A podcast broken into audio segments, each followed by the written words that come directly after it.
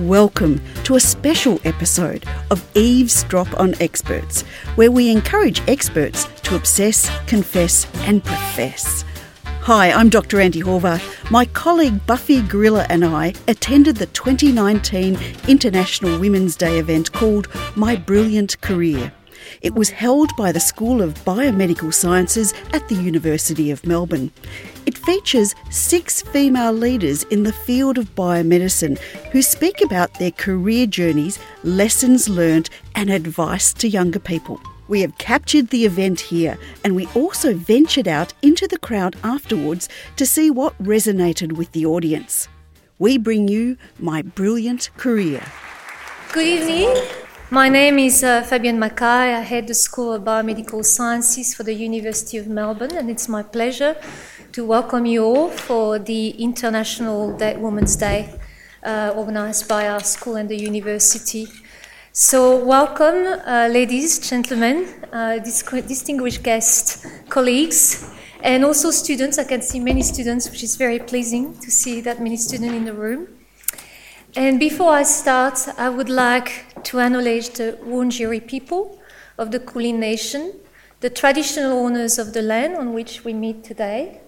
And I would like to pay my respects to the elders, past, present, and emerging, and extend, extend a welcome to Indigenous Australians joining us tonight. Now, what is International Women's Day? Uh, it's a global day and it's celebrating social, economic, cultural, and uh, political achievements of women, but it's also a call to accelerate gender parity. Uh, there are many talented women every year that are starting career in education or biomedical sciences, and often what we observe is early at, this, at the early stage of their career, there are many women, sometimes often more than men, but then when you look at the more senior levels, then there's a serious attrition, and certainly there are challenges for women to, to basically exceed a leadership position and more senior positions. So we really need to, to look at what are the challenges and do something about it. So the theme of International Women's Day this year is balance for better.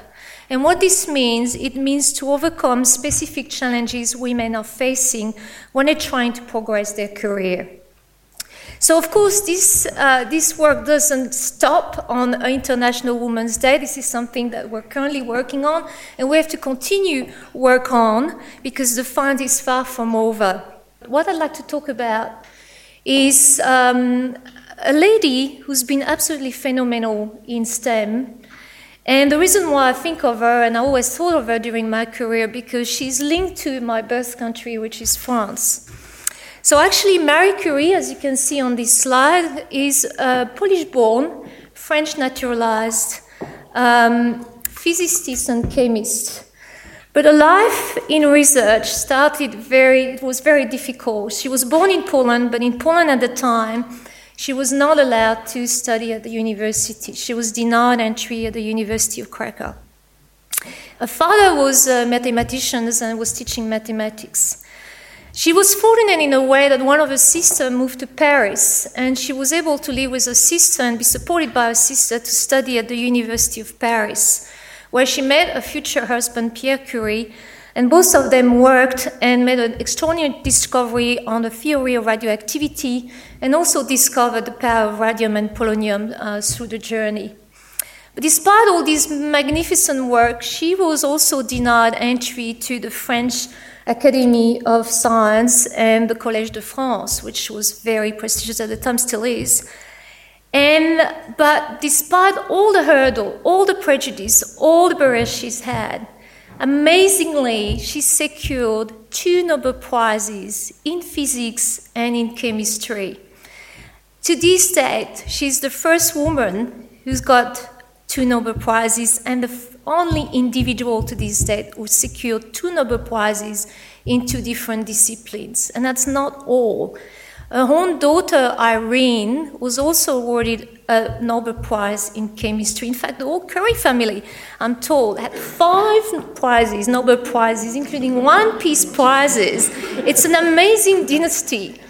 So when I think of Marie Curie, and if she could stand here today and look at the younger uh, uh, female young ladies in the audience, and if she could give them an advice, she would say, Don't ask yourself if you'll ever be successful. Just ask yourselves what's stopping you. So, before I start, it is very important for me to introduce our panelists to you tonight, wonderful women. And I will start with Dr. Andrea Douglas. And Andrea is Senior Vice President, Organization, Transformation, and External Affairs at CSL Limited. She's a director of AusBiotech, director of BioCurate, and the Baker Heart and Diabetes Institute. So, Andrea, before joining CSL, she was the CEO of a Gene uh, Center for Research Corporation.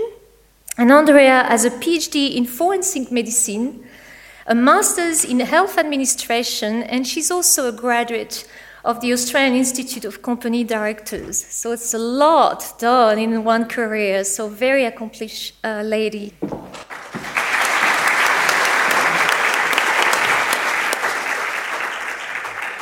Thank you, Fabienne. Um, it's certainly a pleasure to be here tonight. Of course, one of the advantages of being in a more established phase of your career is that there's a lot of material to, to reflect on. Um, and I guess when I reflect on my career, um, it's, what's really poignant to me is I never had a plan. Never had a plan. It was not a path that I mapped out. Um, and I know now that, that that's okay. And, and when I reflect on my career, I look at it as a, with a series of um, of really key pivotal points in, in my career that, that have led me to where I am today. So I'm going to take you through four of those, of those pivotal points. Um, and really, my reflection is that either creating opportunities or making the most of opportunities that come along have really what's has really gone to creating the richness that I've that I've had in my career and the opportunities that um, that I've um, really taken along the way. Um, so the first pivotal point for me was leaving the lab. Um, I was a postdoctoral scientist at the Walter and Eliza Hall Institute, um, and I left the lab and, and, took a position as business manager and then um, CEO of the Gene CRC, um, which was like a, a, small biotech, but really with an academic um, industry interface. and it was a really big move uh, for multiple reasons, uh, not the least of which is, you know, I've written a few quotes here. was your PhD a complete waste of time. Um, it's the easy way out. Uh, going to the dark side. Um, I really literally had someone tell me that my IQ would drop by at least 30 when I left the lab. Um, so, you know, that always makes the, the stakes a little bit higher. Um, but in all seriousness, I think the two reasons that, um, that I left the lab was the first one, which is a little bit negative but also quite realistic, um, I was a postdoctoral scientist with Doug Hilton, and I knew I would never be a Doug Hilton. And I, compared myself to people, you know, of the, the scale and cab- calibre of Doug and, and people that I'm sitting here with, and I knew that that was not my absolute strength. Um, but what I did know is that I'd had a taste of translation, and, and I was working on breast cancer research with a translational component, and, and I knew that I wanted more. So, so they were really the drivers for me. Um, and that seven years that I had at the at the Gene CRC, I, I have to say, still is the most intense period for me in my career in terms of learning. You know, I learnt so much in that period, and um, and, and a lot of what I've built since then is, is because of that first step out of the lab. Uh, the second pivotal point for me was having a child, um, and that's 16 years ago now. Um, and you might say, well, why is having a child a pivotal point in your career? Um, it was, and it, and it still is. Um, you know, I think having a child really taught me for me that in, in order to have a, a full and, and enriched life, I wanted and needed work and I wanted home. Um, and I think still to me that balance, which is different at different times of my career and in my life, is really important. That I like to see myself as a full person, not a work person, and then a home person. I, I think it really taught me that. Um, I think the other thing that having a child taught me is um, to be damn productive and efficient. You know, there's nothing like having 30 minutes in between nappy changing or feed and, you know, and sleep cycles to be really efficient or a 5 p.m. deadline. You know, before having children, you can just keep going and going until you finish what you're doing. But that certainly for me really taught me about uh, productivity and, and efficiency with, with, you know, lots of other things as well. Um, the third pivotal point for me was really moving into pharma or, or industry proper from, from that small biotech type of organisation um, and into a larger organisation where there was really specialised roles. Um, it gave me a real appreciation of, of the skills and the muscle, actually, in terms of resources and, and financial muscle it takes to transition an idea from the lab um, into the clinic and then ultimately to patients and, and the marketplace. So, you know, I've, I've learnt really different things at, at each phase. Um, I've also learnt a lot um, at CSL in that big organisation about management and leadership and about getting the most out of individuals, not necessarily because of their direct experience or the past jobs that they've had, but because of their skill set. Uh, I think it's really important that we give people opportunities based on what we think they're good at and what their skill set is, necess- not necessarily just about their, their career path to date. Um, and I think I've also learned about the importance of teamwork working in a big organisation and also the importance of knowing in an organisation how to get things done and that internal stakeholders and networks and, and how important that that is. Uh, my final uh, pivotal point uh, was about a year ago uh, and has, has led to the, the current role that I have, which, which is leaving R&D. Um, my current role I've been in for about four weeks' time, uh, and as you heard, I'm now leading a, a transformational effort in a global 22,000 people organisation.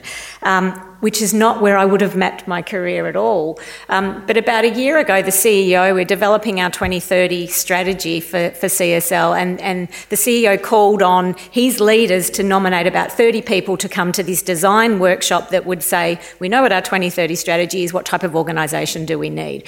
And I wasn't on the list. My boss at the time didn't put my name forward. Um, but I knew who else was there. And I knew damn well that I could contribute. Um, and in one of my not so finest moments, because I was probably too emotional uh, when I spoke to my boss, I had confidence in myself. And I said to him, I need to be there. And he came back to me the next day and he said, Not because you're upset or emotional, because I've thought about it and you can contribute. Um, and I went to that that um, design charrette that they called it, and um, and I was really effective, and I made a difference, and I ended up leading a work stream over the last year, and that's led to me now in the whole organisation uh, leading what we as an organisation want to look like, and I think what I really learnt from that is have confidence in yourself, and and I think as a female we're probably not as good at that as as males are, and I think that's something that I've really learnt from from that last experience. Um, so I think based on those pivotal points, the four things for me in my career is really seek, create, and look for opportunities, and sometimes they're left field opportunities, and, and that's okay. Um, know your unique strengths relative to other people, I think, is really important. Um, have confidence and trust yourself. Um, and what, what, work out really what's important for you in your life. Don't look at others and say, well, they do this or she does that, and maybe I should be reflecting them. Work out what's really important for you um, and really strive. And it's not, you know, sometimes it can be really challenging, but really strive to, to, to try to create um, what's really important to you in your life. So thank you.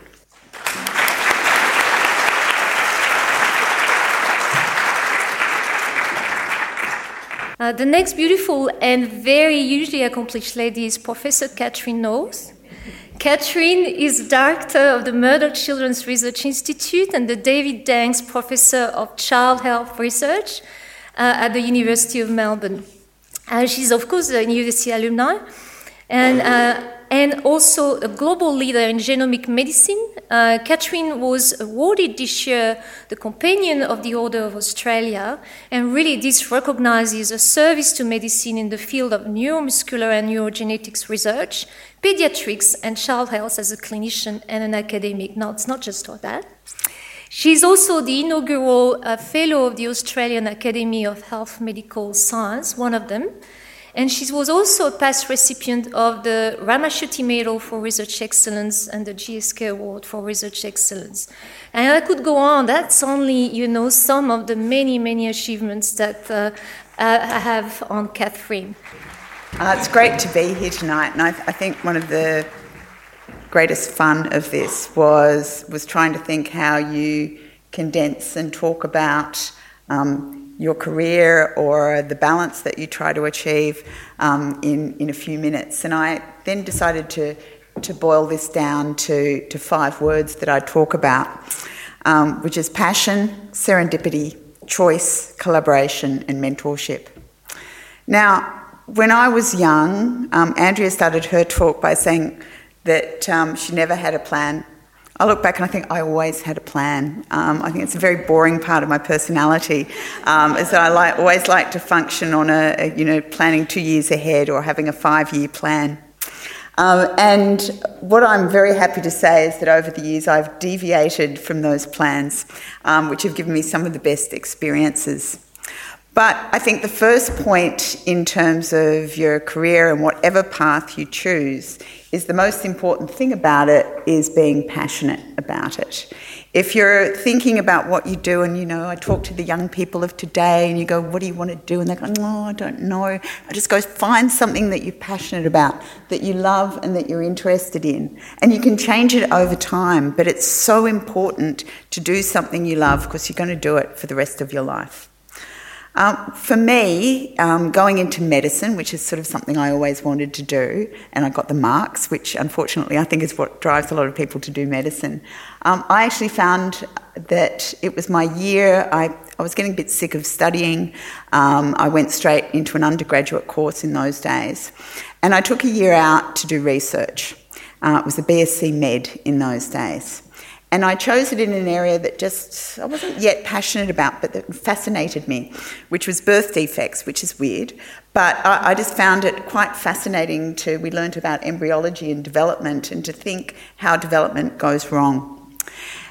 That year in research uh, just captivated me because I, I learnt about instead of just studying and being spoon fed, you could go and find out stuff for yourself. And you had an autonomy and a control over your time. And you could find stuff you were interested in and become quite passionate about it. And I must say, I still feel very much about research um, as I did then today. The next thing I found that I was passionate about was after I finished my research year, and went and did um, the next year of medicine, and I was much more enthusiastic about what I was doing. And then I did paediatrics and just working with kids. Um, and the again, I think that fascination with development and the rare disorders that happened in children really drove me. And then I became quite attracted to neurology. I think because the head of neurology could do ventriloquism with a Donald Duck voice, which I thought was incredibly clever, um, but was also a very funny, charismatic group of people, which I think is another thing that you do. You're attracted to the people that you'd like to grow up to be. So, what I took away from that is I sort of picked a few areas that I, I became really interested in, uh, and I'm still interested in all those areas today. And another piece of advice I would give you um, is that, um, which Andrea has touched on as well, is if you're interested in something, if you're passionate about something, go and pick an important person and tell them about it and ask them to help you because they always will. I mean, unless they're not great people, but most people in leadership, I was going to say something different, but I, am um, being podcast, uh, is that uh, it, most people have such generosity of spirit, and I'm always just delighted when someone comes and asks for my help and wants my guidance, um, that I think you find people will help you.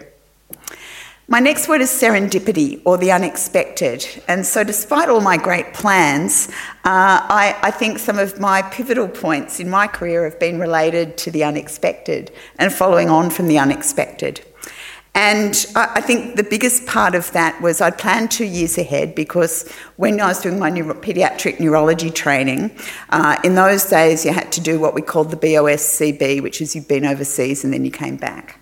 And so I planned, and two years before I needed to do that, I actually went and um, did a series of interviews that I'd organised around the US in terms of doing fellowships in neurology. And so I'd lined up to go to Boston, to Columbia Presbyterian in New York, to Johns Hopkins, and to Houston. Meanwhile, while I was doing my neurology training, I'd also set up a, a neurogenetics clinic and focused on a particular disease um, that I was became very passionate about, and I still work on it today, called neurofibromatosis. And I'd set up a become a pen pal where you actually, you know, you used to write in those days. There was no such things as email. Um, to a neurogeneticist in Boston um, that helped me, gave me great advice over a year or so about how to set up my clinic. And so I turned up in Boston. I went and did my interviews that morning, nailed it, I thought, um, to get a, a, neurology fellowship. And then I met up with um, Bruce Korf, who's a neurogeneticist, um, for lunch. And we're sitting chatting over lunch, and he went, Why are you coming to do neurology? You've done neurology. Why don't you come and do genetics? And I thought, That's a good idea. And he said, Okay, I'll set up some interviews this afternoon. So I did a series of interviews that afternoon, went off and did interviewed for the rest of the neurology jobs. But it really stuck in my mind. I hadn't thought of that. Of course, I'd done neurology. Why not explore this other area I was very interested in. And when I think today of all the work that I'm doing in genetics and genomics, I thank God that I'm qualified in the area. Um, but I think that was a really a major change in path that I made just in the middle because it seemed like a very good idea.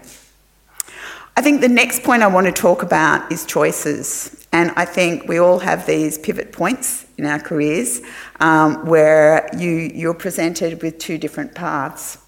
And I think the, the most recent of that for me, and probably one of the most difficult decisions I made, uh, was the decision to come to Melbourne because I was happily ensconced in Sydney. I was like the pin-up girl for work-life balance in Sydney because I'd sort of organised my. Um, I was the chair of paediatrics up there, and I had a research institute, and I'd sort of organised my environment to suit me over the years. And then the opportunity came up um, of the job to run the Murdoch Children's Research Institute.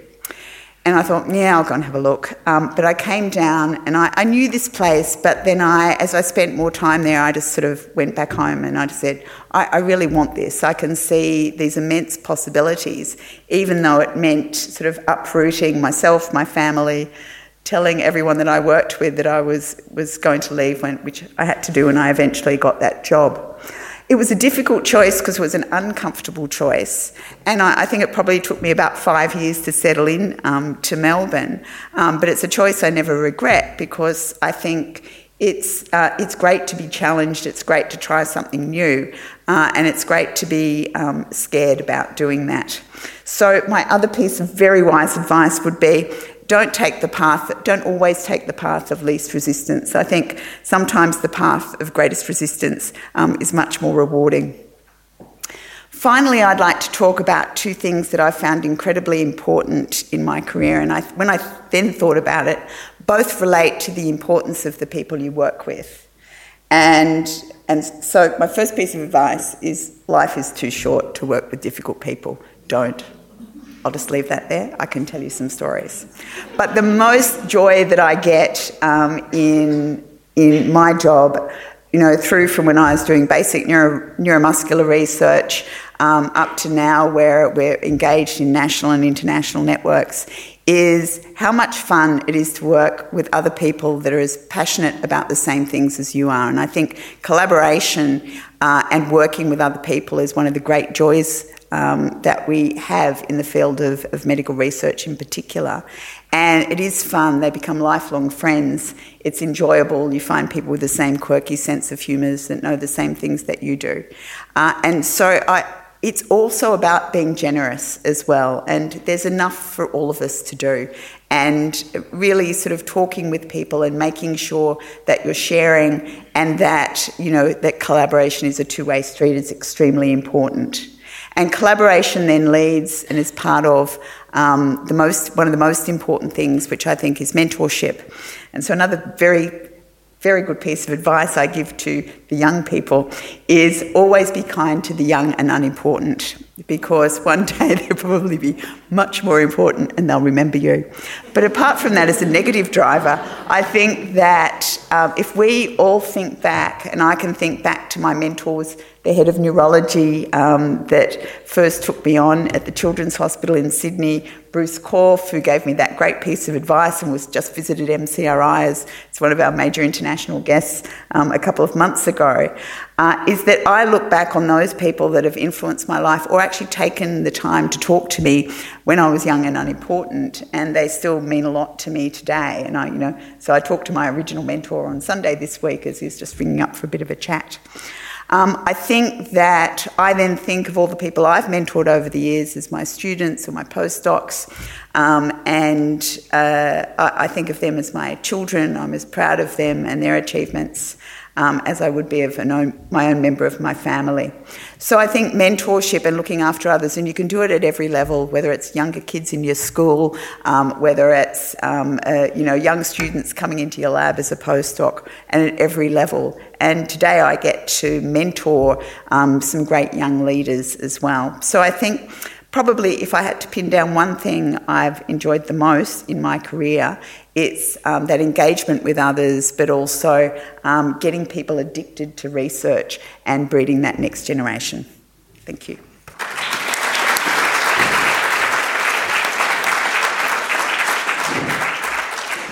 The next uh, phenomenal lady tonight is Professor Ingrid Scheffer pediatric neurologist and professor at the University of Melbourne, Austin Health, and the Royal Children's Hospital. She's a physician scientist. Ingrid has been a leader in the field of epilepsy genetics for more than 20 years. Uh, she was awarded the L'Oreal UNESCO Women in Science Laureate for Asia Pacific uh, in 2012 and she received an Order of Australia in 2014. And that's not all again. She is a fellow of the Australian Academy of Science, again, also a founding fellow of the Australian Academy of Health and Medical Science. And extraordinarily, she's also a fellow of the Royal Society, which is an amazing international recognition for the work Ingrid has, has done over the years. Well, I'll start by saying Kathy is an impossible act to follow, always positive and upbeat, and my message is a reality check. But I hope you hear exactly the same messages from, I think, all of us. So, firstly, Fabienne, thank you uh, for the honour of joining these incredible women with brilliant careers. As for me, the last thing I ever thought my career would be called was brilliant, and on reflection, I did not set out with that in mind. I set out with the altruistic aim of helping people. But looking after patients drove my curiosity to ask scientific questions because I wanted to better understand their diseases. And the exciting outcome from that is that my research has allowed me to make an impact on people all over the world with epilepsy. So I'd like to focus on three main themes resilience, gender styles and bias, and most importantly, my career mantra, which is enjoy the journey and don't be so worried about the endpoint. So, life is not straightforward, and that's for all of us. But my career has faced countless hurdles, some of which have certainly been related to my gender. Overcoming challenges requires resilience. It's how you respond to these hurdles that actually defines you. Let's start with my training in paediatrics. It was far from straightforward. I had a year in exile in Adelaide, due largely to my political naivety. And then I failed my first oral exam for the specialist exams, which is the first thing I'd ever failed in my life. Then I wanted to train in paediatric neurology in Melbourne, but that was not possible as I was the first woman in an all male world. Uh, indeed, to be a neurologist in this town, and Kathy was north in Sydney, required a uniform of a navy jacket, grey trousers, and a Y chromosome. but I was unfortunate enough to go to Great Ormond Street Hospital in London, and that gave me a far more worldly perspective than if I had stayed in Australia. So when I returned, there was also no consultant position, and I had to map myself out a career while doing my PhD including a year full time of full time work for free. Thus, from starting medicine to completing my PhD only took a cool 21 years. And if you think about Kathy, she had a plan, she went straight for it. Mine was a bit like this. Now, that was a while ago, and the issues around women's careers still remain in 2019. Many of my male colleagues feel that gender inequity is no longer an, an, issue in our developed world, but whilst it has improved undoubtedly, it is just far more subtle. We still see conferences advertised today with entirely male speakers, male chairs, and not a woman in sight. There's no doubt that men and women have different styles, and that's a wonderful thing and not something I would want to change. But at the risk of making gross generalisations Our fundamental differences in style, and Andrea alluded to, to, this as well, mean that we often present ourselves less confidently than men and we promote ourselves less well. This means that we can be overlooked for a role or we can manage a situation quite differently to our male peers. Now, I love running my group with my closest male collaborator. In both our research and clinical meetings, we have very different styles. We bring different perspectives and different solutions to a problem. We both feel that the outcome of our combined leadership is far greater than the sum of its parts. But the price I had to pay was that I lived for a long time in the shadow of a great man. It took many years for me to be recognised as an independent thinker, and I have to say that happened much earlier overseas than in Australia. So then it was especially meaningful when in 2014 we were co recipients of the Prime Minister's Prize for Science. Now, I wanted to touch for a moment on attitudes. The way we approach life is key. At the risk of giving unwanted advice, younger people sometimes feel they have a right to a smooth career path where each step seamlessly follows the next. This belief is fundamentally flawed. When things don't go according to plan, such as not getting the job you want, or your paper or grant are rejected, this allows serendipity to prevail. And this means you can take unexpected opportunities that arise, and these often lead to the most surprising and fulfilling career outcomes. For example, I never thought I'd be any good at research, but when my, the fellowship I'd arranged in Melbourne fell through, it meant I was lucky enough to embark on a PhD in clinical research, which turned out to be both my unexpected forte and my passion.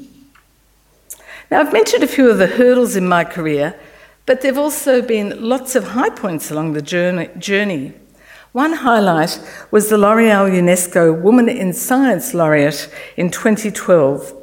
And this led to my face being plastered across many billboards in Parisian airports. Now, this required multiple makeovers, and L'Oreal, and L'Oreal ensured that I was made over to within an inch of my life. This meant having my fringe combed at least 60 times in one hour for one photo, and that has to be deemed a life threatening experience. The awards I've received have undoubtedly changed my career trajectory, but they have not changed the reason for what I do, the wonderful paradigm shifting outcomes I've witnessed, and the impact on families dealing with epilepsy around the world. I particularly love seeing my work translate to help my patients. Two weeks ago at 6 pm, after a long and exhausting clinic, I rang Kate, the mother of Jane, I've looked after Jane for 20 years, and she has severe intellectual disability and severe epilepsy. I said, I've got good news, Kate. We have the answer, the cause for Jane's problems. Kate replied, I never thought I'd hear that in my lifetime, Ingrid. Hearing a mother say that makes it all worthwhile. Thank you.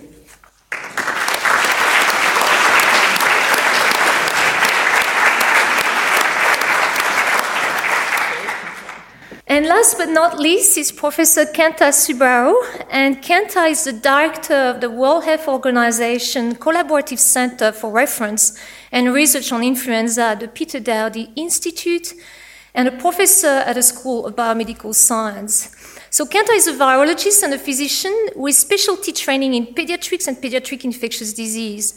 Her research focuses on newly emerging viral disease of global importance and including pandemics of influenza, severe acute respiratory syndromes, and Middle East respiratory, respiratory syndromes.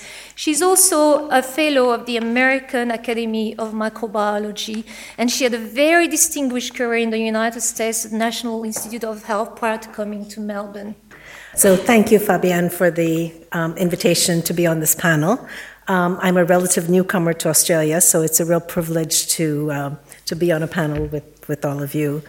Um, I've now lived in four countries and three continents, so feel like a bit of a, a global citizen. I was born in the US, grew up in India, went to medical school in India um, at a rival school for Vardines. Um, and I got my advanced clinical training in pediatrics and infectious diseases in the US. And then I went on to a research career in biomedical sciences in the US and moved, was recruited to the Doherty Institute about two years ago. Um, so my career has actually evolved very differently from what I expected at 16. Um, I started medical school and trained um, as a clinician, fully expecting to practice medicine. Um, but during my fellowship training, I went to a virology lab and just loved it. Um, I started a faculty position that was sort of a typical academic career combining clinical medicine with research, um, and I realized I needed more research training.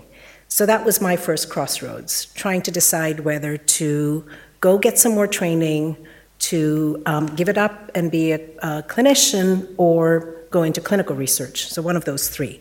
I decided um, that to go for more training and went to the National Institutes of Health for a postdoc. So, there are always pros and cons to choices, and medicine is very pyramidal. And by the time I'd finished peds and infectious diseases and everything. I'd been in clinical medicine for 12 years of training. And I'd finally crept to the top of the, of the heap um, and was finally in a full pay job. Um, and to give that up and go to a lab and be taught how to pipette and to clean up after myself and be really the most inexperienced person in the, in the room was quite humbling. Fortunately, my mentor at the NIH was a physician scientist who was extremely patient um, uh, while I got up to speed, and we have remained in touch over all these years. So I went to the NIH expecting to spend about three years there, ended up spending about five, and really still intended to go back out into an academic um, research career. But I've ended up with a career in full time in research. I don't practice medicine anymore. Um, and I must say, when I go to hear a really fascinating um, clinical seminar, I think, oh, there was a reason I liked that. But for, mo- for the most part, I don't miss clinical medicine on a day to day basis. So I've been phenomenally lucky in the professional opportunities that have come my way. Um, I've been in the right place at the right time more than once. So I was at the Centers for Disease Control in the US um, for about three months in a new job when the first bird flu H5N1 virus was isolated in Hong Kong. So my lab characterized that virus, and it really changed the um, trajectory of my career because I used to work on human influenza, and now I switched to working on avian influenza. Now, some years later, um, I was back at the NIH now running, starting a new program to develop pandemic influenza vaccines, and SARS emerged in, in Asia. Um, and I offered to work on SARS because I was experienced in working in a high containment lab, and I was a, I'm a virologist. Um, and with the stroke of a pen, the um, director of our institute doubled my budget and doubled my space, and I had a new program. So for five years, I worked on SARS and had a you know very productive five years. So being at the right place at the right time was was important. So what were some of the lows and challenges? Um, so others have talked about this. There's certainly sexism and bias um, that I've encountered. Some of it systematic and some of it unconscious. There's the two body problem uh, that can be very challenging um, that I have personal experience with. If you want to move, you have to find two careers, um, usually independently. My husband and I have usually taken turns um, finding jobs, although I must admit to having hijacked it more than once. so when jobs don't turn out to be what was promised, can be very distressing, and it does happen, um, and you sort of need to learn the tools of how to deal with that. Um, women don't do terribly well with salary negotiations and equity. I don't know if salary equity is a, is a problem in Australia, but it certainly is in the United States. And then one of the other things I reflect on is trying to find, make sure that your boss will support you, um, not just pay lip service to it. So, career highs, on the other hand, I think sexism has decreased since the 1980s when I first hit the job market. Um, there are many more opportunities available. And in the West, we have the luxury of being able to change career paths. What you choose at the get go is not necessarily what you'll end up for the rest of your life. If you want to make a change, we do have the luxury of, of change. Another um, thing that is has been very positive and affirming for me is women supporting women. There are women who have written letters to my bosses unsolicited about a talk I've given at a conference or something like that. That's been wonderful. So I've had the good fortune, a lot of good fortune on the way. Um, I grew up in an academic family, in an academic environment. I have a very supportive partner, an outstanding education, wonderful mentors, and a lot of luck, as I said, of being at the right place at the right time. And I've had excellent collaborators and trainees over the years. So, what's my advice to, to you in the room? Mentors. Find one or more mentor. They don't have to be the same in your field.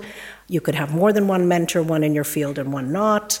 Um, and your needs from the mentors might change, and so you might find other people to mentor you over the, over the course of time. Network, network, network. This is really important to learn how to do it, sort of get over the um, social anxieties that one faces and, and learn how to network. Um, I think this was said earlier try not to burn bridges. You just never know when people turn up again. I was on a PhD committee for somebody who's now heads one of the most well funded parts of the US government Department of Health. Um, in today's world, your first job is not necessarily going to be your last job. Um, and so I've made it a policy to keep a list in my desk of things I like about my job, things I don't like, things I wished I'd known before so that if you're in the position of negotiating another job, you don't make the same mistakes again. Um, at least you learn to ask those. You'll find a whole new set of things, but at least those things you can address. Um, changing jobs is, comes with some risks um, and challenges, but it can be very invigorating. Um, before we moved here to this set of jobs, I talked to people who had changed careers, changed jobs at my stage, um, and many people just found it really invigorated their, their science. So, looking back, I'd say if you keep an open mind and are open to new challenges, you don't know where you'll end up, could be at the other end of the world. Thank you.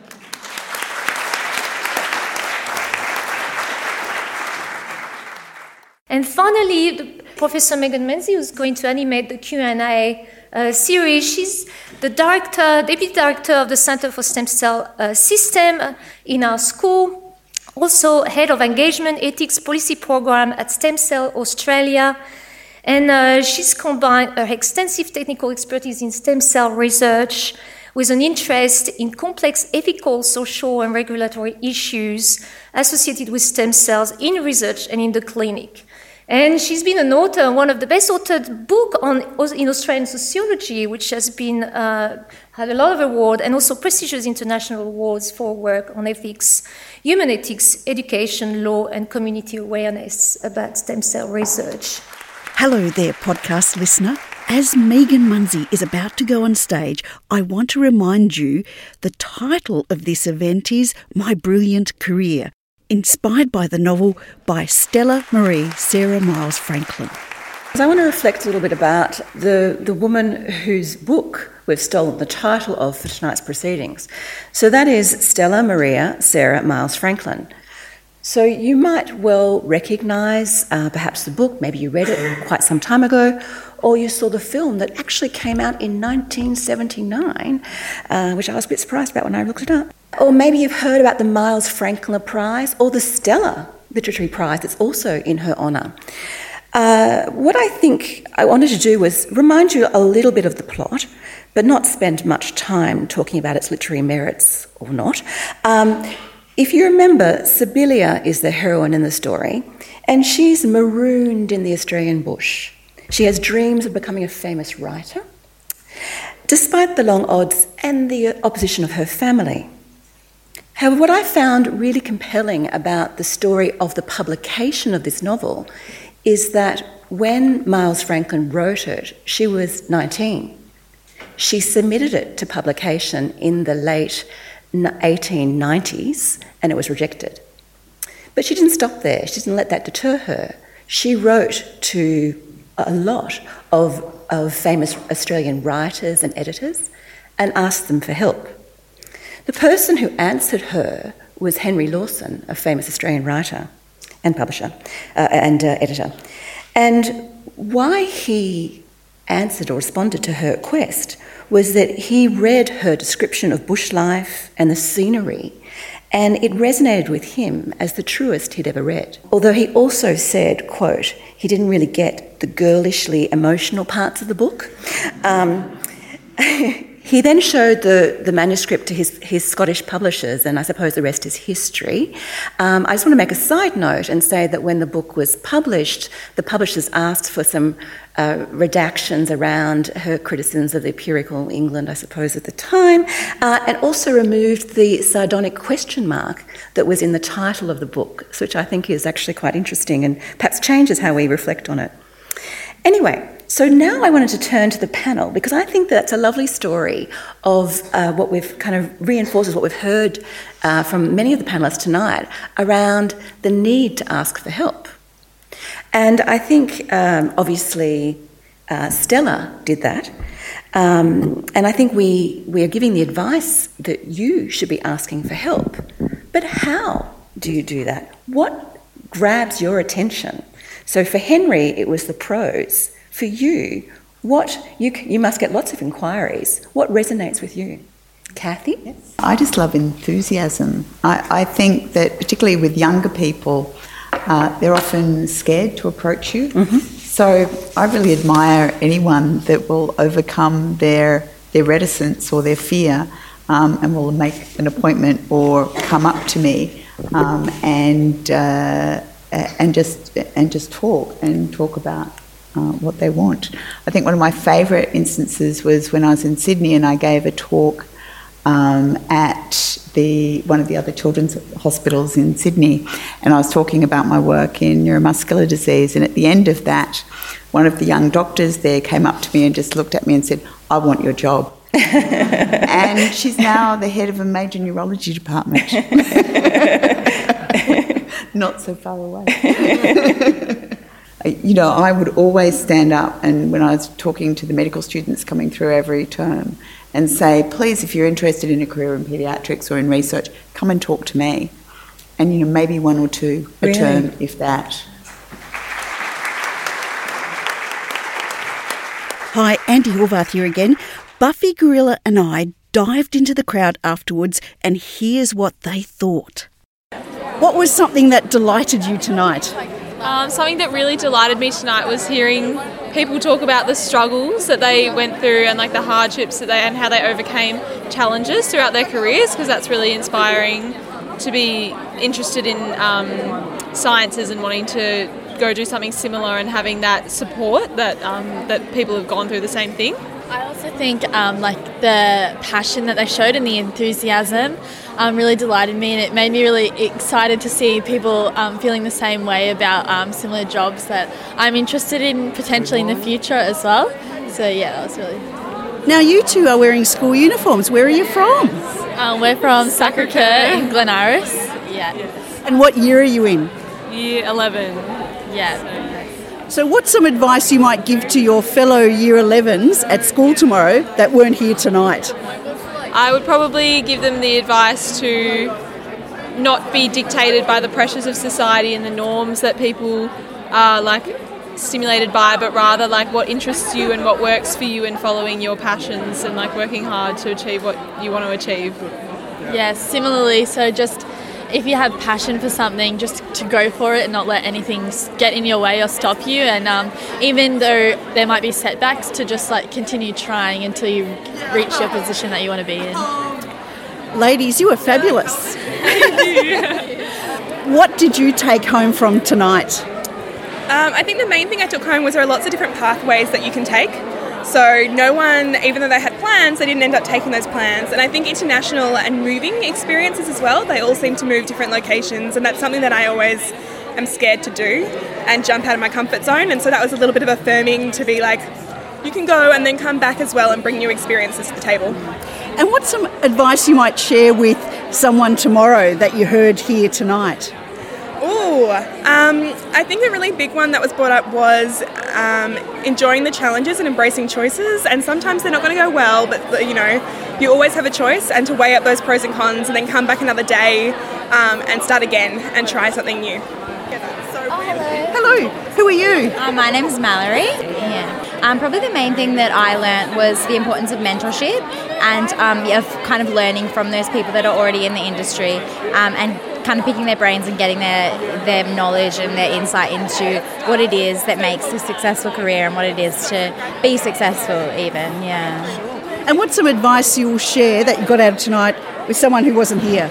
I think similar to Jackie, definitely um, embracing the challenges and embracing um, the unexpected in your career, and not necessarily having a having to have a path set um, at the get go of your career. Tell me, what did you get out of tonight? Um, I just found it really interesting listening to them talking about. So, Kathryn, she had really good plans, but then a lot of the other ones spoke about really taking opportunities that came to you and really having confidence in yourself that you're going to maybe not get those opportunities that all, all work out in the end and that everything kind of happens for a reason and you've got to grasp what comes your way. What was a take home message for you? It was just overall so inspiring and amazing to hear all these stories that I can do anything. Um, research, I was a bit unsure about at the beginning, and now I'm like, I, I can take the world, so maybe research is what I want to do. Yeah. Hello, what's your first name and what do you do? Uh, I, my name's Jane and I'm Deputy Dean of the Faculty of MDHS. Oh, you're the right person to ask. What's some advice that you might share with some female colleagues back in the lab or back in the office tomorrow? Well, I think the message I got from tonight was that, you know, anything's possible. Keep an open mind and, uh, you know, follow your passion. Hello, Jackie. I noticed you've got a school uniform on. What, what's your school uniform? Um, well, it's a dress and a blazer from Ivanhoe Grammar. Now, you've come to tonight to listen to these female scientists. What's a take home message for you? Well, definitely that there are a lot of challenges in whatever field you end up choosing, but there are always ways to overcome those challenges and to succeed in your given field. And what advice might you share with some of your friends tomorrow at school? Um, definitely just go for it. Follow your passion and put in all that you can. Put in the hard work, put in the long yards, and you'll get the outcome that you want. Oh, Jackie, I hope I get to interview you when you're a famous scientist or researcher or whatever you do with your science. Do you think you'll follow on in a science line? Um, I'm definitely interested in it, either that biomed or science, but it's definitely one of my passions, and helping people out is definitely something that I've always had as a child, so it would be lovely to continue on with that. Yes, Jackie's got the answers. And what year are you in, Jackie? Um, I'm in year 12 now, so final stretch. what was your take home message for tonight? It really doesn't matter if you don't have a definite plan as to what to do. So there's so many opportunities out there. You've got to be open to them all. You do have to sometimes gird your loins and go in where you might actually be a bit scared to go in. Um, but and that is sometimes harder for women. But you've got to have the belief and take the opportunities when they present themselves. What is your idea of a brilliant career? I think a brilliant career is really one that you define yourself, and it has many twists and turns, and it has serendipity, uh, so that you don't necessarily know where it's going to lead, uh, but that it is something that you can pursue with passion. Uh, and I think there was some lovely advice tonight about collaboration, working with people. And one particular thing I think is really important is actually the concept of sponsorship particularly for young women who do have career interruptions, that they have senior people that actually give them a seat at the table because I think often women can shine at the table. They just sometimes need to be given that seat at the table. Were there any tweets that you saw that you were really inspired by? Um, yeah, so one of the young researchers in the crowd asked a question um, about uh, to the panelists, and I think that something that really resonated is that she challenged the answer on Twitter, which she said. Um, it was true, but unfortunately, I still encounter so many men who are completely oblivious to the struggles of women in STEM. Great to have male champions for change, but we need more. We need to be cheerleaders for each other. So that actually got quite a good response on Twitter, and I think for a young female researcher to be um, brave enough uh, to say something like that is um, is excellent, and I guess that it shows that our future is in good hands. Thank you. Pleasure. Listeners, as a science experiment, we asked a few people prior to the event what their expectations were. And what is your idea of a brilliant career? Uh, a career where you wake up every day and you're just buzzing with excitement and wanting to go forth. And does that exist?